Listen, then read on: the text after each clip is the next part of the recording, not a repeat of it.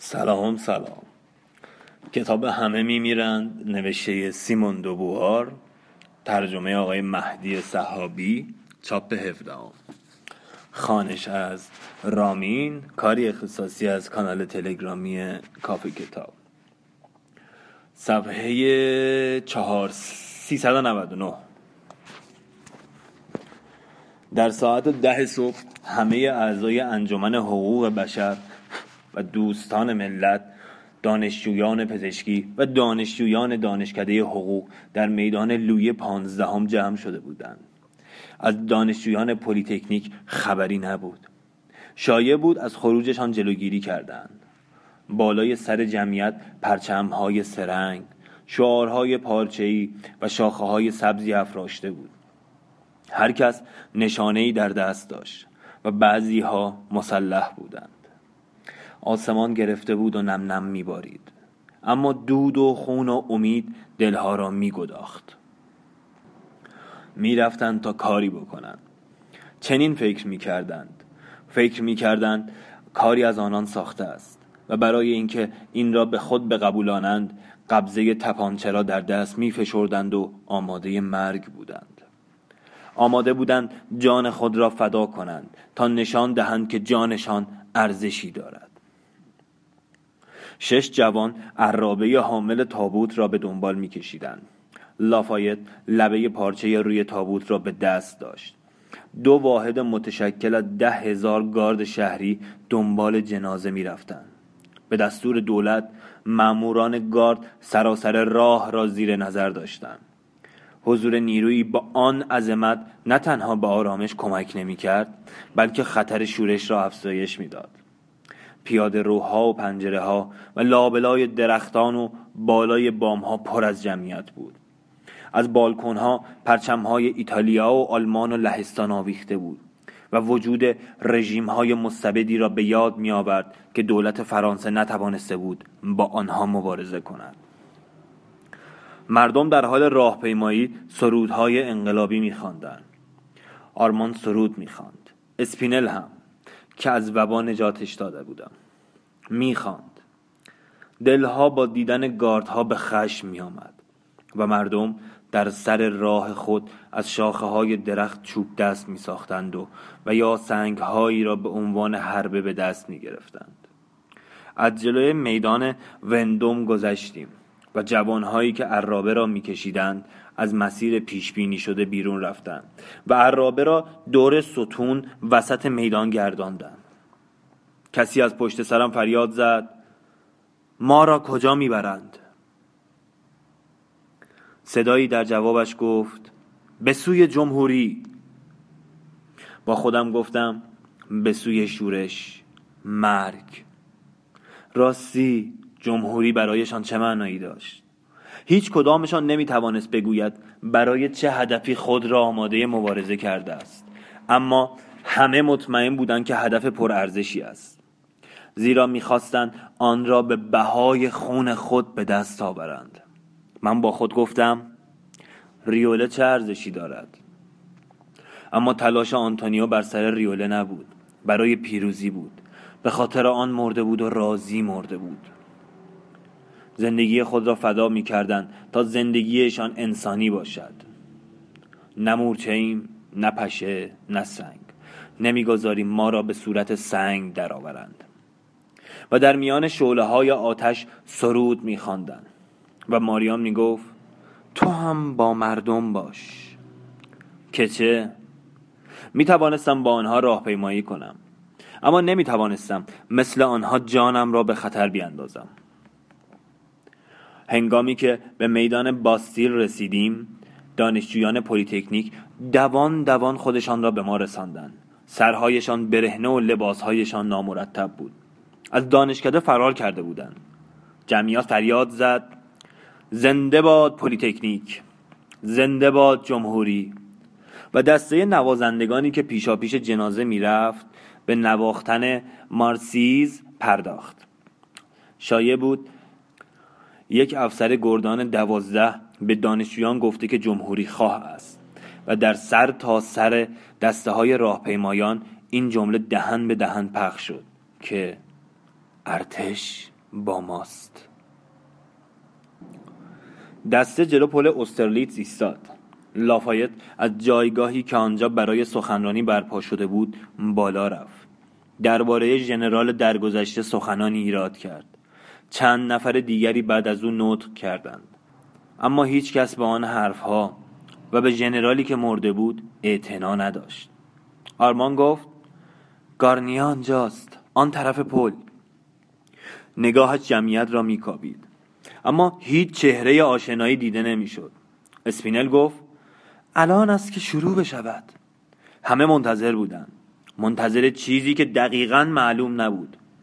ناگهان مرد سیاه پوشی را دیدیم که سوار بر اسب و پرچم سرخ به دست میگذشت. کلاه فریژی به سر داشت. با ظهور او هم همه ای به پا شد. مردم با حالتی تردیدآمیز یکدیگر را نگاه می کردند و چند نفری فریاد زدند. پرچم سرخ نباشد. اسپینل که از خشم به لکنت افتاده بود گفت توته است خیانت است. می‌خواهند مردم را بترسانند. مطمئنید؟ آرمان گفت بله سربازها و گاردهای شهری از پرچم سرخ میترسند. مردم هم متوجه توطعه شدند کمی منتظر ماندیم و آرمان ناگهان گفت اینجا هیچ خبری نیست. بروید پیش گارنیه. بگویید خودش کار را شروع کند. بعد بیایید روزنامه ناسیونال. من آنجا هستم. سعی می کنم سران جمهوری خواه را جمع کنم. از لابلای جمعیت گذشتم. گارنیه را در همان محلی که شب گذشته قرارش رو گذاشته بودیم پیدا کردم. تفنگی به دوش داشت. کوچه های پشت سرش انباشته از جمعیت انبوهی بود که همه قیافه های عبوس داشتند و بسیاریشان مسلح بودند. گفتم همه چیز آماده است. مردم برای شورش آمادگی دارند. اما آرمان می‌گوید که شما باید شروع کنید. باشد. در سکوت براندازش کردم. می‌دانستم که مثل هر روز و هر شب میترسد. میترسد که مرگ قافلگیرانه به سراغش بیاید و تباهش کند. گاردها درخشش کلاه خودها و سرنیزه هایشان از برای انبوه جمعیت به چشم می آمد. وارد خیابان کناره رودخانه می شدند و به طرف پل می آمدند. گارنیه داد زد به طرف ما می آیند. تفنگش را به دست گرفت و شلیک کرد.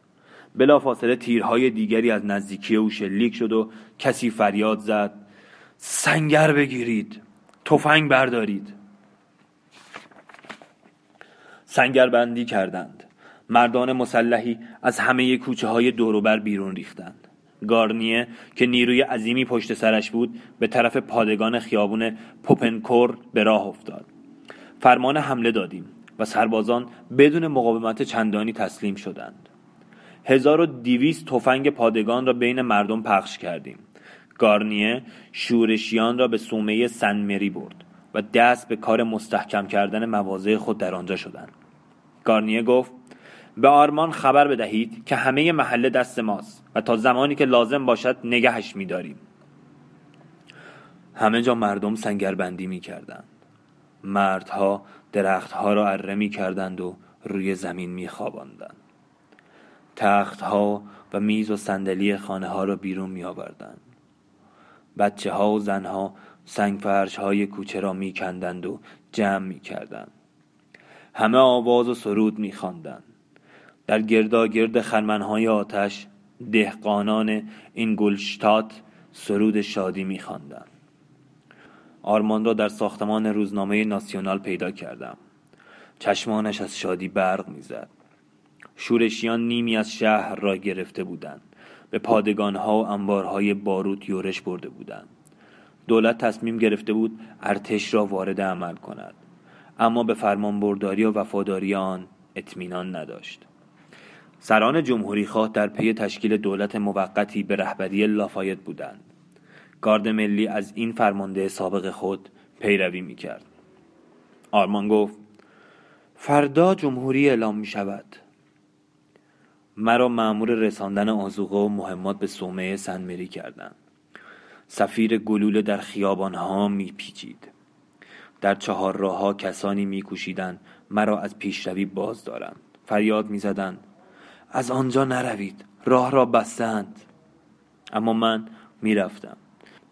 گلولهای به کلاهم و گلوله دیگری به شانهام خورد. اما همچنان دویدم. آسمان از بالای سرم میگریخت. زمین زیر پای سم اسبم میجهید. میدویدم. از گذشته و آینده خلاصه شده بودم. از دست خودم و طعم ملالی که همیشه حس می کردم خلاص شده بودم. چیزی موجودیت میافت که تا آن زمان هرگز وجود نداشت. آن شهر شوریده و آکنده از خون و امید شهری که قلبش در سینه من میتپید. یک آن فکر کردم زنده و فورا با خود گفتم شاید این آخرین بار باشد. گارنیه پشت تلی از سنگ و درخت و مبل و سنگ فرش های کنده شده و گونی های خاک نشسته بود و افرادش دورش کرده بودند. شاخه های سبزی بالای سنگر پهن و بلند کاشته شده بود. سرگرم ساختن فشنگ بودند. به جای سر فشنگ از تکه های پیراهن خودشان و یا از کاغذ های اعلامیه هایی استفاده می کردن که از دیوار می کندن. بالا تنه همهشان برهنه بود. گفتم فشنگ آوردم. با فریادهای شادی به طرف جعبه های فشنگ خیز برداشتند. گارنیه نگاهی تعجب آمیز به من انداخت و گفت چطور توانستید از کوچه ها بگذرید؟ گذشتم. لبهایش را به هم فشرد. به من قبطه می‌خورد. دلم می‌خواست به او بگویم. نه این ظلم است. و نمی‌توانم شجاع باشم و نه بزدل. اما وقت حرف زدن از من یا او نبود. گفتم دولت موقت امشب تشکیل می شود از شما می خواهند که تا صبح مقاومت کنید. مقاومت می کنیم مشکل است. سربازها دو بار حمله کردند پسشان زدیم. تعداد کشته ها زیاد است. نشمردم. کمی کنارش نشستم. پارچه سفیدی را با دندان تکه تکه می کرد و هر تکه را با دقت تمام در ته پوکه های مقوایی می تپاند دستهایش چندان کارآمدی نداشت. علاقه ای هم به فشنگ ساختن نداشت. می‌دانستم. دلش می‌خواست حرف بزند. اما هنگامی که بلند شدم یک کلمه هم به یکدیگر نگفته بودیم. بگویید که تمام شب را مقاومت می‌کنیم. می‌گویم. دوباره از کنار دیوارها خزیدم. زیر تاقی ها پنهان شدم. از لابلای گلوله ها دویدم. با تن خیس از عرق و پیراهن غرق خون به ناسیونال رسیدم. به لبخند آرمان فکر می کردم با شنیدن اینکه گارنیه محله را محکم در دست دارد چشمانش از شادی خواهد درخشید. گفتم گارنیه را دیدم. مقاومت می کنند آرمان لبخند نزد. جلوی در دفتر ایستاده بود. جلو درگاه قلعه کارلیه ایستاده و زل زده بود. در قایق نشسته بود و به رود زرد خیره شده بود که از شمال به طرف جنوب می‌رفت. آن نگاه را می شناختم گفتم چه شده؟ جمهوری نمی‌خواهند. کیا؟ سران جمهوری خواه جمهوری نمی‌خواهند. چهرهش چنان سرشار از نومیدی بود که مرا وامی داشت. در درونم بارقه ای خاطره ای را زنده کنم. تا با او همدلی کرده باشم. اما درونم خشک و توهی بود. چرا؟ میترسند. اسپینل گفت کارل میترسد. می‌گوید که در برابر یک هنگ وفادار به دولت مردم هیچ کاری نمی‌توانند بکنند. با بغز گفت در حالی که کارل موافقت کند ارتش طرف ما را می‌گیرد. آرمان گفت ترسشان از شکست نیست از پیروزی میترسند از مردم میترسند. خودشان را جمهوری خواه می‌دانند اما جمهوری که می‌خواهند فرقی با این سلطنت گندیده ندارد. لویی فیلیپ را به رژیم مورد نظر ما ترجیح می‌دهند. پرسیدم واقعا امیدی نیست؟ بیشتر از دو ساعت بحث کردیم فایده ای نداشت. اگر با لافایت با سربازها بودیم پیروز می شدیم اما نمی توانیم با ارتش هایی که در حال پیشروی به طرف پاریسند مقابله کنیم. پس چه می کنید؟ سکوت شد. اسپینل گفت نصف پاریس را برای خودمان حفظ می کنیم آرمان گفت هیچ چیز را نمی توانیم حفظ کنیم. آرمان ما رهبر ندارد. خودش خودش را نفی می کند این همه آدم دارند برای هیچ و پوچ خودشان را به کشتن می دهند تنها کاری که مانده این است که جلوی کشتار را بگیریم. اسپینل گفت پس من می‌روم به گارنیه بگویم که فورا اسلحه ها را زمین بگذارد. فسکا می رود از تو واردتر است. ساعت شش بود. کم کم شب می شد همه چهار راه ها پر از سرباز و های شهری بود. هنگ های تازه نفسی از راه رسیده بودند و به شدت به سنگرهای خیابانی حمله می کردند نعش هایی در گوشه و کنار خیابان ها افتاده بود و کسانی با برانکارد زخمی می بردن. برکه های سرخی روی سنگ ها دیده می شد. شورش کم کم فروکش می کرد. ساعت ها می شد که مردم کلمه امیدوار کننده ای نشنیده بودند. دیگر نمی‌دانستند برای چه مبارزه می کنند. بسیاری از خیابان هایی که قبلا در دست شورشیان بود از سربازان سرخ پوش انباشته شده بود. از دور دیدم که سنگر گارنیه هنوز برپاست. در میان سفیر گلوله هایی که از هر طرف شلیک می شد و از کنار گوشم میگذشت به طرف سنگر دویدم. گارنیه به کیسه های خاک تکیه داده بود. باریکه ای از پارچه خونالود دور شانهش دیده می‌شد و چهرش از بارود سیاه شده بود. گفت چه خبر؟ گفتم به توافق نرسیدند. با بی تفاوتی گفت می‌دانستم نمی‌رسند. از آرامشش تعجب کردم. چیزی نمانده بود لبخند بزند. گفتم ارتش به ما نمیپیوندد. هیچ امیدی به پیروزی نیست. آرمان می‌گوید از مبارزه دست بکشید. از مبارزه دست بکشیم؟ این بار واقعا خندید. گفت نگاه کنید. نگاهشان کردم. چند نفری بیشتر دور گارنیه نمانده بودند. چهره هایشان سیاه و خونالود بود. همه زخمی بودند. جنازه ها را که بالاتنهشان برهنه بود کنار دیوارها قطار کرده بودند. چشمانشان را بسته و دستهایشان را بر سینه روی هم گذاشته بودند. یک دستمال تمیز ندارید؟ دستمالم را بیرون آوردم. گارنیه صورت سیاه و دستهایش را پاک کرد. متشکرم. نگاهی به من افتاد و پنداری از دیدنم تعجب کرد. زخمی شده اید. خراش جزئی است.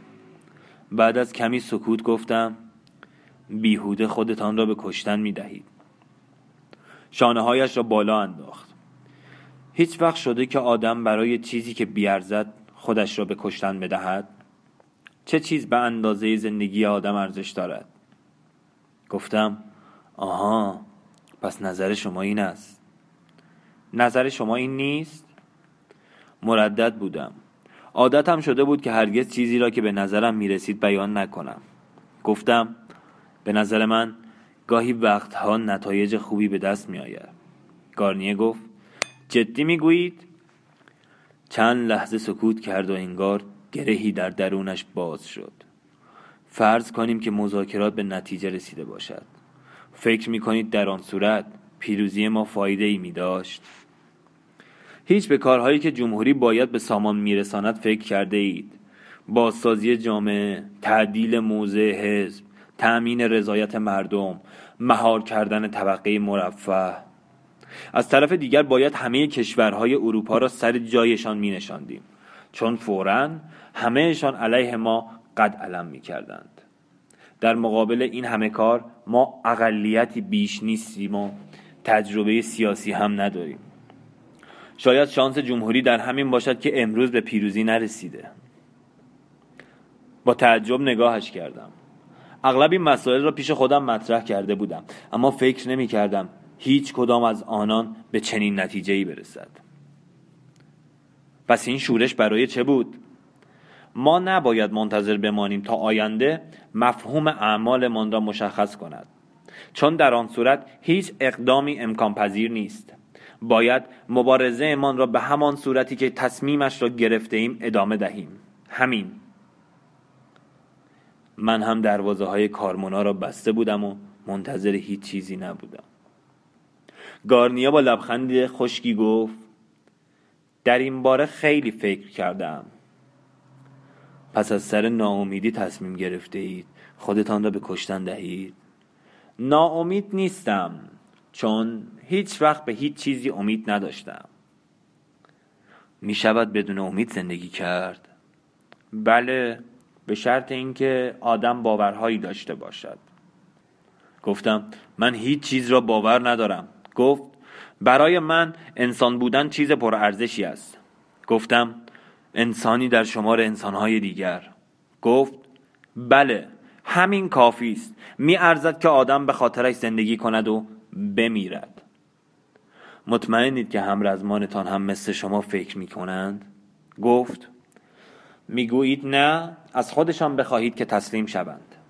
بیش از اندازه خون ریخته شده. دیگر باید این مبارزه را تا آخر ادامه دهیم.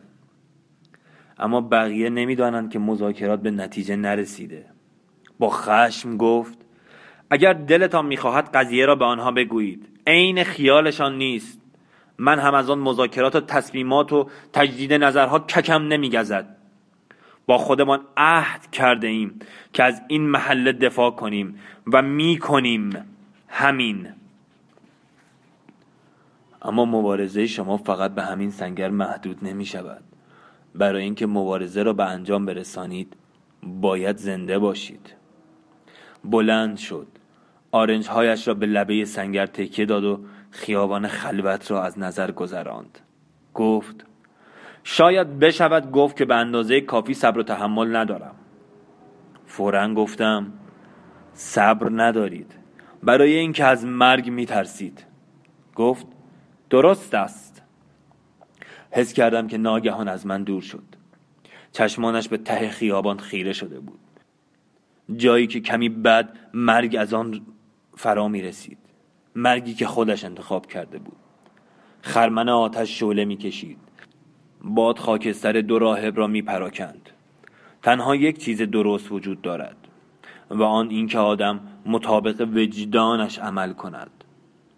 آنتونیا روی تخت افتاده بود و لبخند می‌زد. حال میفهمیدم که نه مغرور بودند و نه دیوانه. انسانهایی بودند که می‌خواستند با شیوه زندگی و مرگ خود سرنوشت انسانی خودشان را رقم بزنند. انسانهای آزاد بودند. گارنیه با همان اولین رگبار کشته شد. سهرگاه شورش ترکوب شده بود. آرمان لب تختم نشسته بود و سنگینی دستش را روی شانه هم حس می کردم صورت لاغرش را به طرفم خم کرده بود. تعریف کنید. لب بالایش ورم داشت و زخم کبودی روی شقیقش دیده می‌شد. پرسیدم راست است که می‌خواهند به زور دادگاهیتان کنند؟ بله جزئیاتش را خواهم گفت اما اول شما تعریف کنید. به چراغ زردی که از سقف آویزان بود و میلرزید خیره شدم. خوابگاه خالی بود. صدای به هم خوردن چند گیلاس و صدای خنده و شادی به گوش می رسید سوئیسی ها کارگرها را به میهمانی دعوت کرده بودند. کمی بعد زندانی ها نیمه مست از شراب و غذا و دوستی و خنده به خوابگاه برمیگشتند. پشت تخت خوابهایشان سنگر می گرفتن. انقلاب بازی در می آوردن و به عنوان دعای شب زانو می زدن و سرود مارسیز را می خواندند. به همه آن مراسم زندان عادت کرده بودم و خوش داشتم روی تخت دراز بکشم و چراغ زرد لرزان آویزان از سقف را تماشا کنم چرا باید گذشته را زنده می کردم گفتم همان ماجرای همیشگی چطور؟ چشمانم را بستم به زحمت خودم را به درون آن شب دراز ای پرتاب کردم که پشت سرم تا چشم کار می کرد امتداد داشت. خون و آتش و اشک و سرود به تاخت وارد شهر شده بودند. مشعلهای روشنی را به درون خانه ها پرتاب کرده بودند. سر کودکان و سینه زنان زیر سم اسبهایشان له شده بود. سم اسبها خونی بود. سگی تا حد مرگ پارس می کرد